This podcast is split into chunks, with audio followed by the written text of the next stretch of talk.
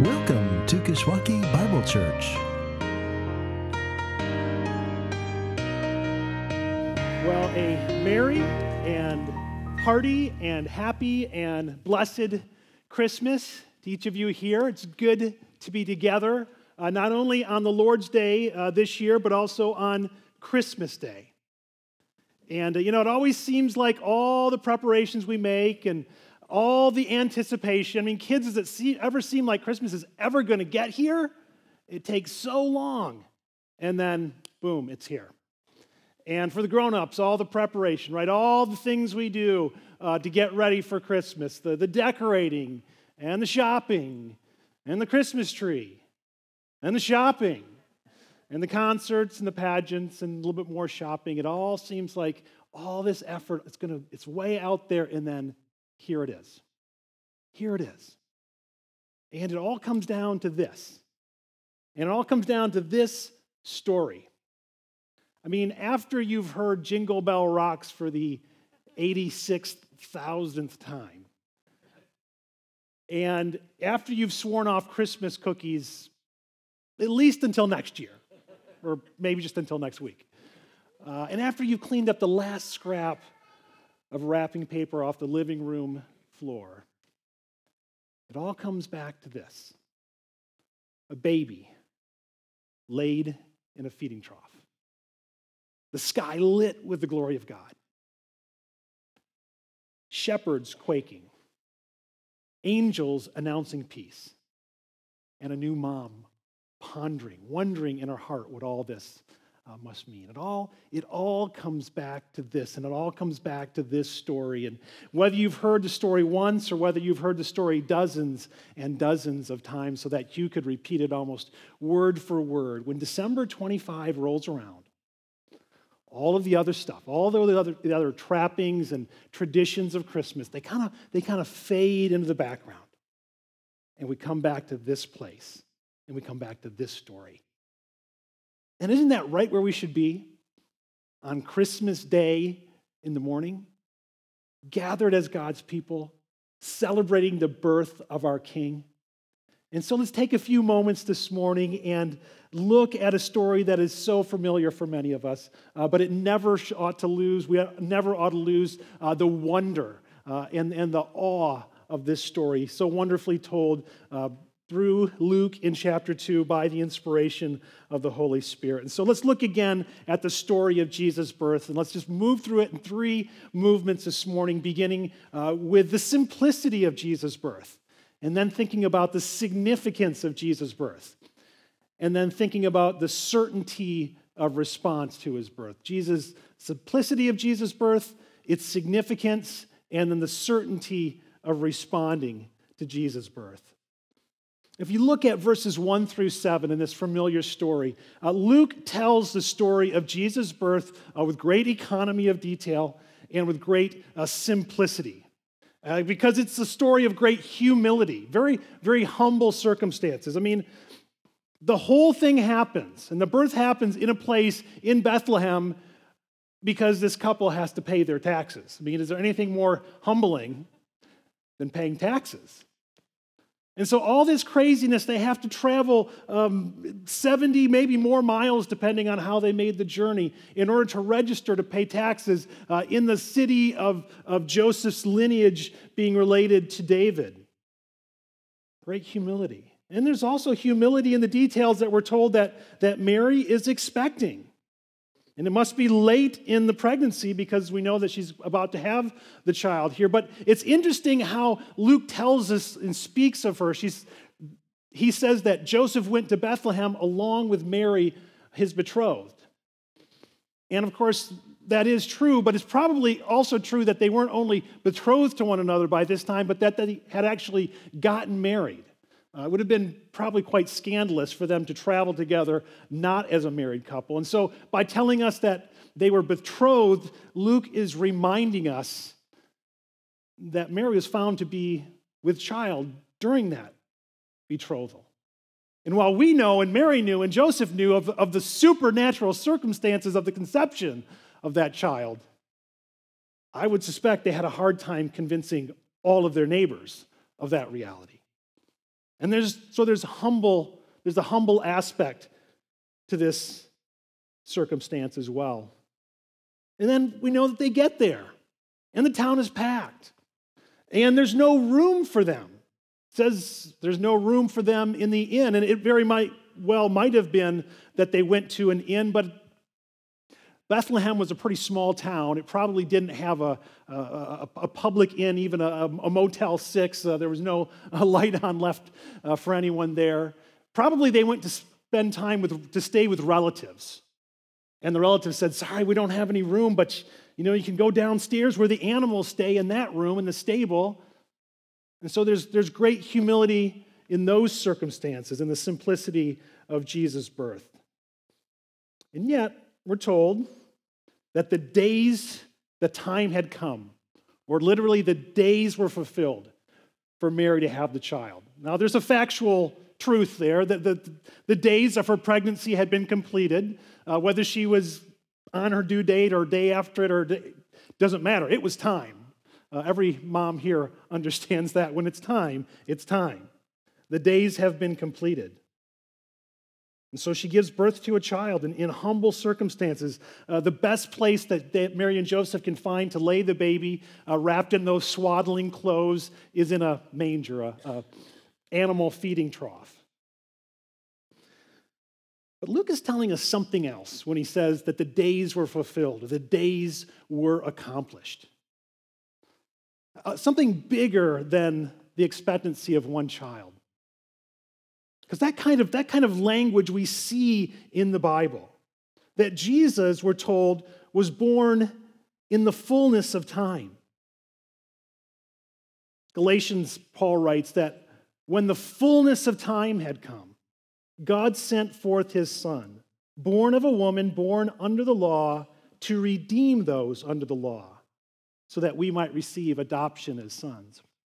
And so, by telling us that the days were accomplished, the days were fulfilled, uh, our perspective is, is cast out even further to understand God is up to something here that is much more than one little town and, and much more than one little baby, that, that the days for God accomplishing his grand purposes for all creation are being fulfilled. The time has come. Listen to what is said about Jesus again by the Apostle Paul in Ephesians chapter 1 says that God made known his mysteries, this mystery of his will according to his purpose, which he set forth in Christ as a plan for the fullness of time. What is God's plan for the fullness of time? It is to unite all things in this baby born in Bethlehem. God is going to unite all things under the authority of his son. All of these promises that, that, we've, that we've looked at as we've worked through this season of Advent, thinking about how there was a seed of the woman promised who would be God's champion, who would crush his enemy and be victorious. And how God promised to Abraham that he would make him a great nation in order that a seed would come through him who would be a blessing to all the nations. We're told it's being fulfilled in Bethlehem in this stable. And God promised to Moses that a prophet would come who would be greater than him, an even greater deliverer. It's coming to pass. And his promise to David that, that a forever king would sit on his throne is happening now in the city of David. Something, something bigger, something more grand is going on here.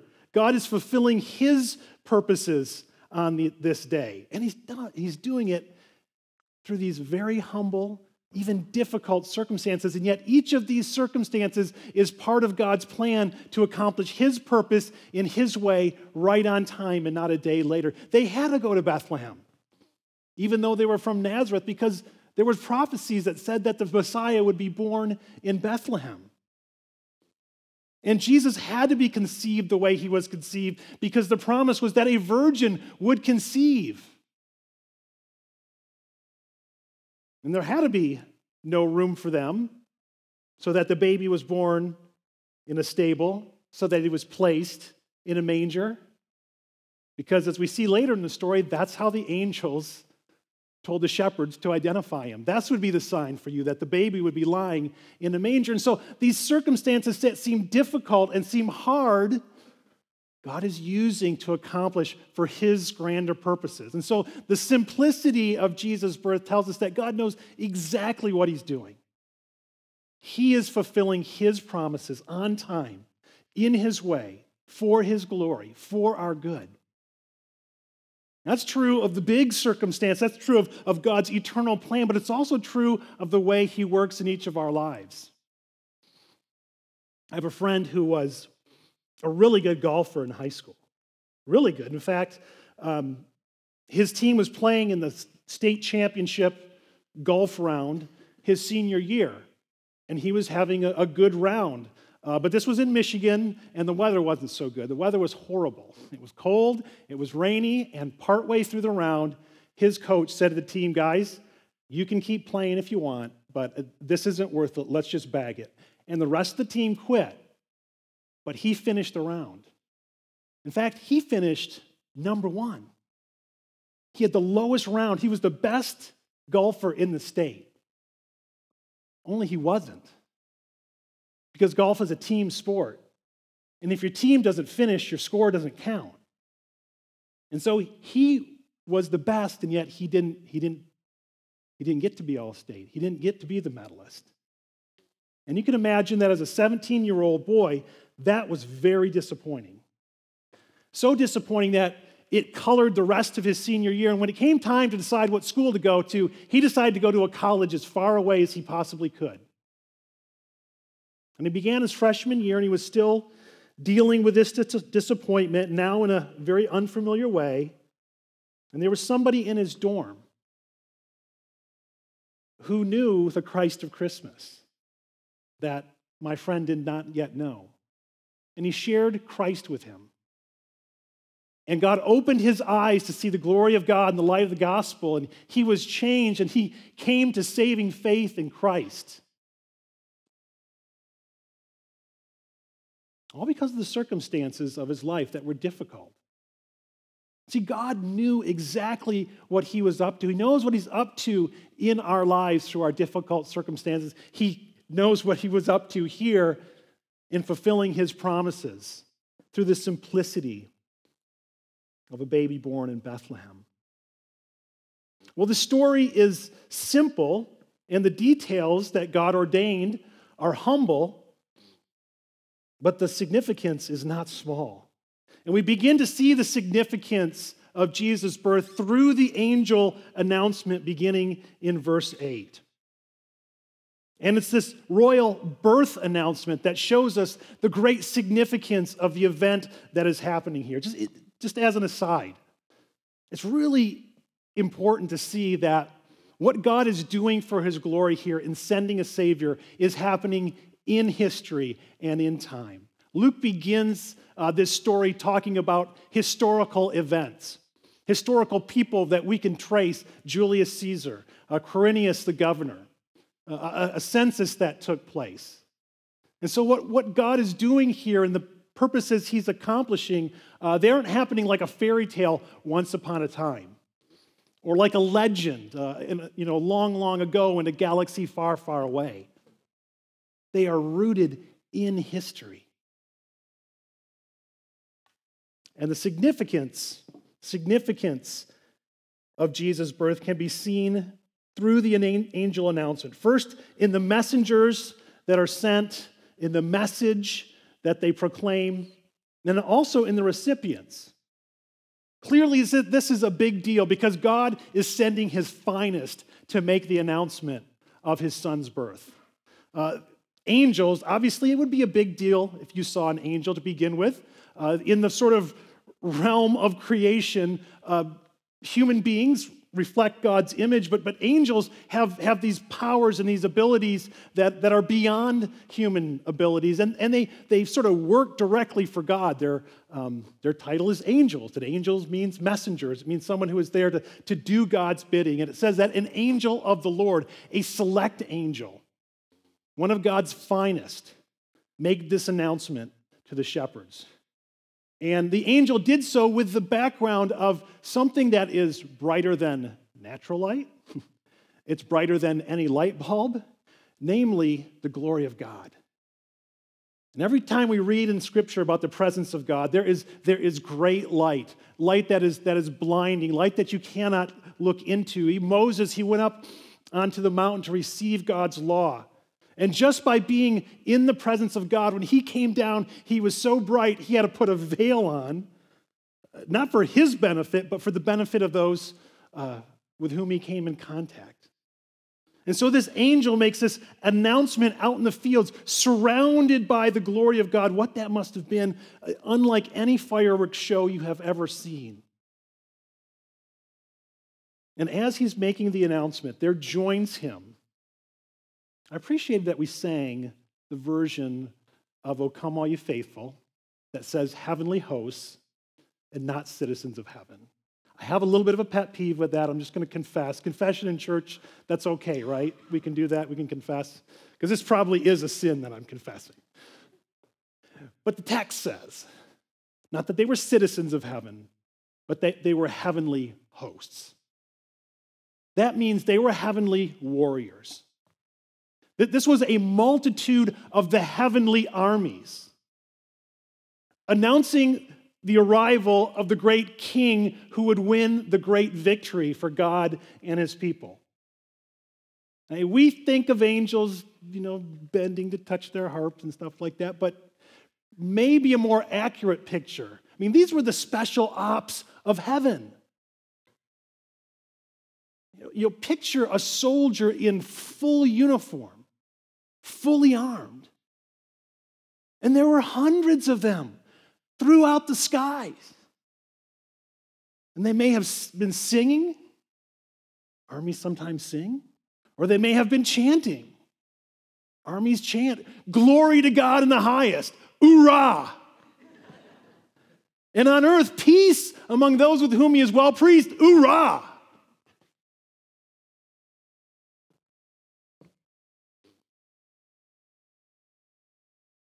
The messengers communicated by their very presence that something epic is happening here, something grand. God is accomplishing his purposes the light, the announcement, the angel armies singing God's praises, saying God's praises, and the message itself.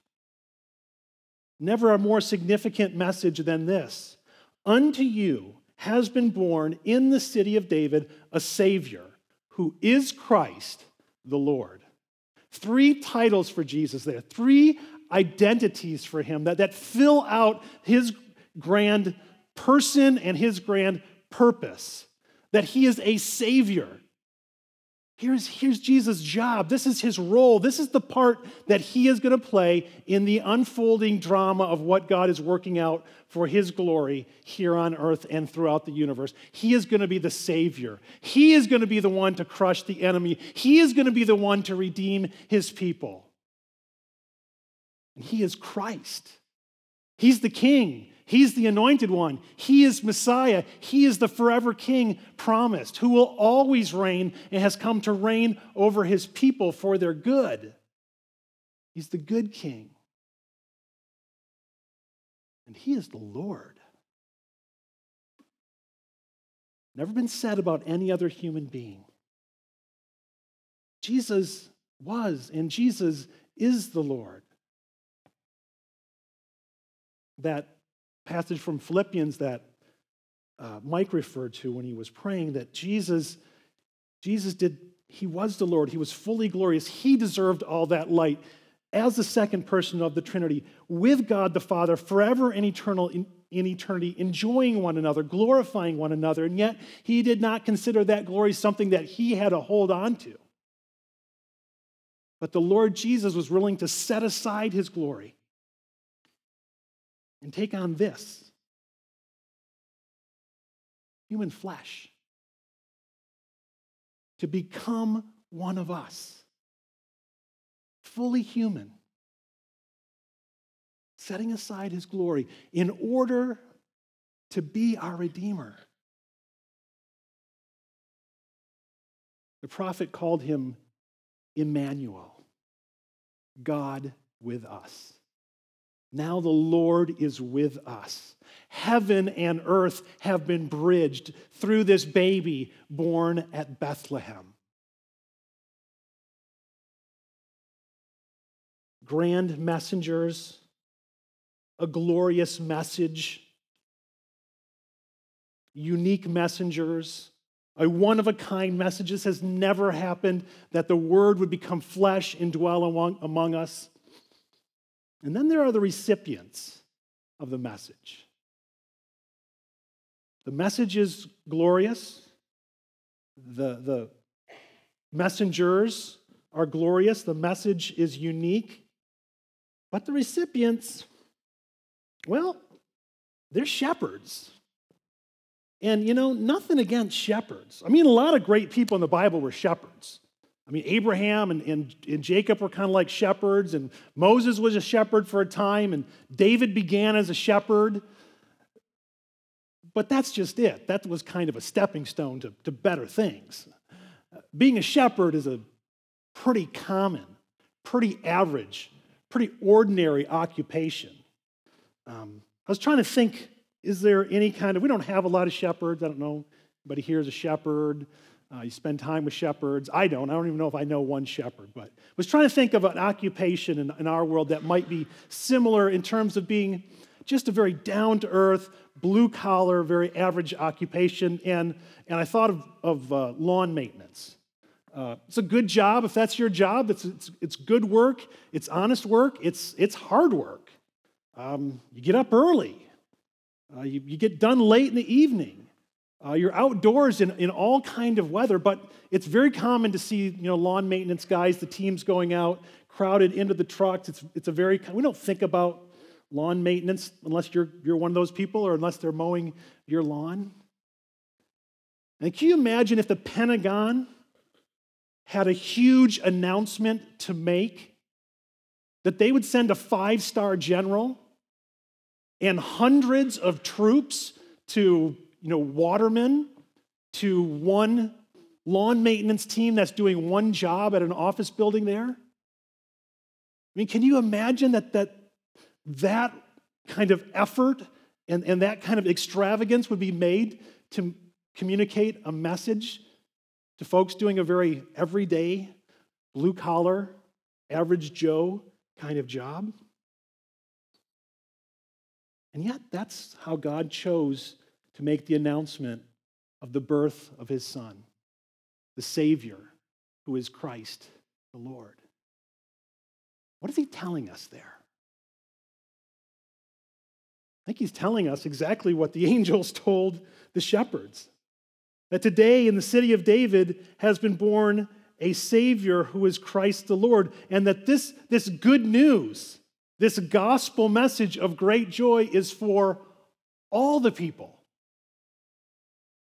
It's not just for the people we think are really important, but it's for the average person.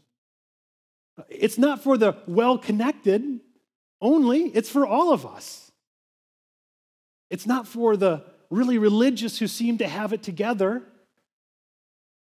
It's for everyone who struggles this good news of great joy, notice the shepherds are told, Unto you is born this day in the city of David. Now, we get birth announcements from time to time, um, but they're always from people we know. Mary, Mary and Joseph didn't know these shepherds. And yet the birth announcement comes to them that, that this baby has been born unto you. Unto you. This child is born. Look at, look at what God is communicating through this message. The significance of the message is that through Jesus, heaven is meeting earth.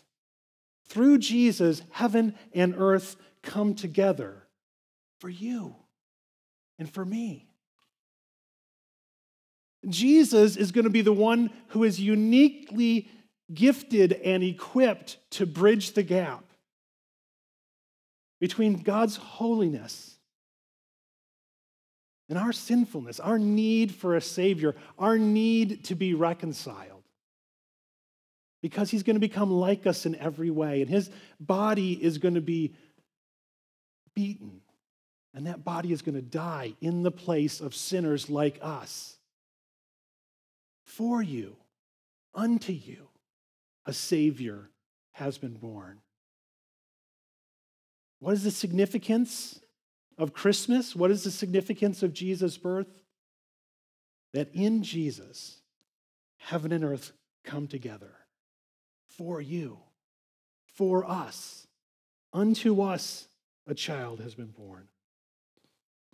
And that leads to the praise and the worship of the angels that this child coming to us is going to bring glory to God and he's going to bring peace, shalom, well being, flourishing to people. The way that God's people knew it in the very beginning in the garden, and the way God promises to make it in the very end in the new heavens and the new earth. The news of Christmas is that Jesus is God's gift for you. For you. Unto us a child has been born. And friends, news like that demands a response. You can't not respond, respond to that. There is a certainty of response to a message like that, that heaven and earth have been bridged. And we see the response, uh, Luke shows us several responses in the final verses of this passage, beginning in verse 15. Uh, there is a response of the shepherds. You got to love these guys. Uh, they are compelled to go. I mean, we've got to go see this thing. They don't even know what to call it. Let's go see this thing, this baby in a feeding trough that we've been told about. And so they, they make haste, they hurry, they hightail it into town. And once they've seen the baby, they are compelled to make it known. They tell of it. And then they are compelled to worship. Uh, the passage ends with them going out and glorifying and praising God for everything that was exactly the way the angels had told them. We also see the townspeople who heard the message from now the shepherds responding as well. They responded, the text says, uh, with wonder. All who heard this, um, verse 18 says, all who heard it wondered at what the shepherds told them. Uh, they wondered, wow, this is a big deal. Not sure what it means, but I can't, I can't ignore it. I wonder what it's all about. But notice how the townspeople's response is contrasted with Mary's response. They wondered in verse 18 what this was all about. But 19 says, But Mary, Mary treasured up these things in her heart. She treasured these things, pondering them in her heart. She treasured them. In other words, this event that had just happened was, was precious to her. It, it was valuable. She was cherishing it. Now, I suppose that could be because she was a first time mom, and that certainly is a big deal. But I think it's clear that the reason Mary valued this and was treasuring these events is because she had been told about the significance of her child. Back in chapter 1, where we read of the angel Gabriel visiting her and telling her that she is going to miraculously uh, bear a child, that his name is going to be Jesus. He's going to be, uh, he's going to be great. He's going to be called the Son of the Most High. And the Lord God will give your child, Mary, the throne of his father David, and he will reign over the house of Jacob forever, and of his kingdom there will be no end. And now here she is with the child and Joseph in the stable, baby laying in the manger, and shepherds are coming to worship. And they're telling about angels making an, a, a grand announcement in the glory of God. And Mary is taking all of this in says she pondered it in her heart. In other words, she knew there was meaning attached to this. This wasn't just a display for the sake of display. Everything that was happening, God was doing, and He was doing it for a reason, and it had meaning. And she was pondering that in her heart. Worship, uh, wonder, treasuring. The response of the shepherds and of the townspeople and of Mary show us that the news of Jesus' birth cannot be ignored. Whether you're hearing it for the first time this morning or whether you've heard it dozens and dozens of times before, it cannot be ignored. It can't be ignored, not the way you can't ignore a toothache, but it can't be ignored the way when you're driving through the mountains and you, you round the corner and suddenly, there in front of you is, a beautiful vista, a valley below, and the mountains rising above. And you almost go off the side of the road because, because you, you, can't help it. You, you have to look. You can't, it can't be ignored. The news of Jesus' birth can't be ignored the way that when you listen to a world class symphony in, per, in person, and, and you hear that music and you're, you're taken to another place and, and you don't want it to end, you can't ignore it. The news of Jesus' birth can't be ignored the way hearing someone say, I love you, can't be ignored. Or hearing, Neither do I condemn you. Go and sin no more. This is good news. The gospel good news of great joy. God is with us in Jesus, and He is for us. Jesus is joy for the world. It has arrived in the fullness of time. He has come, He is here. And through the child of Bethlehem, God is going to receive the glory that He deserves for keeping His promises in all kinds of people. All those upon whom his favor rests, all of those who, who look to him and experience his grace will know great joy.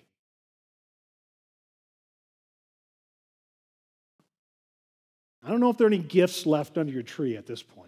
I was talking to some of the kids uh, before the service, and some of them had opened their gifts, and some of them hadn't opened their gifts. But I know this if at the end of the day, there's only one gift under your tree and it has your name on it, you're not going to ignore it. You're going to open that gift. You're going to receive that gift. Friends, Jesus is the gift given to us. He is the one to cherish. He is the one to treasure because all of the promises of God are yes and amen in Him.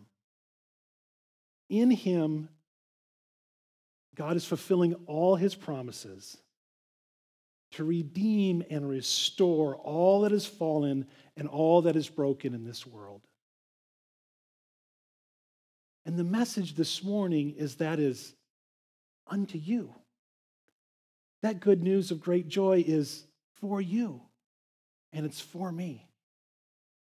And so I invite you on this Christmas day to treasure this gift, to receive the gift of Jesus, to look to him as your Savior, to include him in your celebrations, and to look forward to his return this is Advent Sunday. We celebrate Jesus' first arrival. But we look forward to his second coming.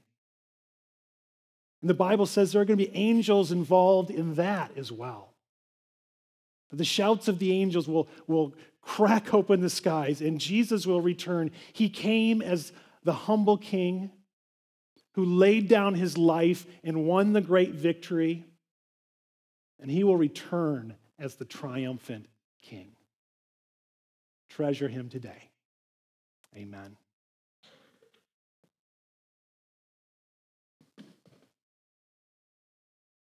Lord Jesus, we praise you today. You are joy for the world. You are joy for us. Holy Spirit, we pray that you would open our eyes again to the, the glories of our Savior. We love to sing and think of his birth and uh, the wonder and, and the miracle that it was. And we love to sing of his life and his death and his triumphant resurrection, and now his reign as king at your right hand. We praise you for that, and we sing of the joy that through Jesus has dawned on us. We pray in his name.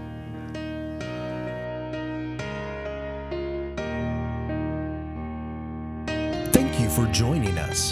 For more information about our church, please visit our church's website at kishbible.org. That's K I S H Bible.org.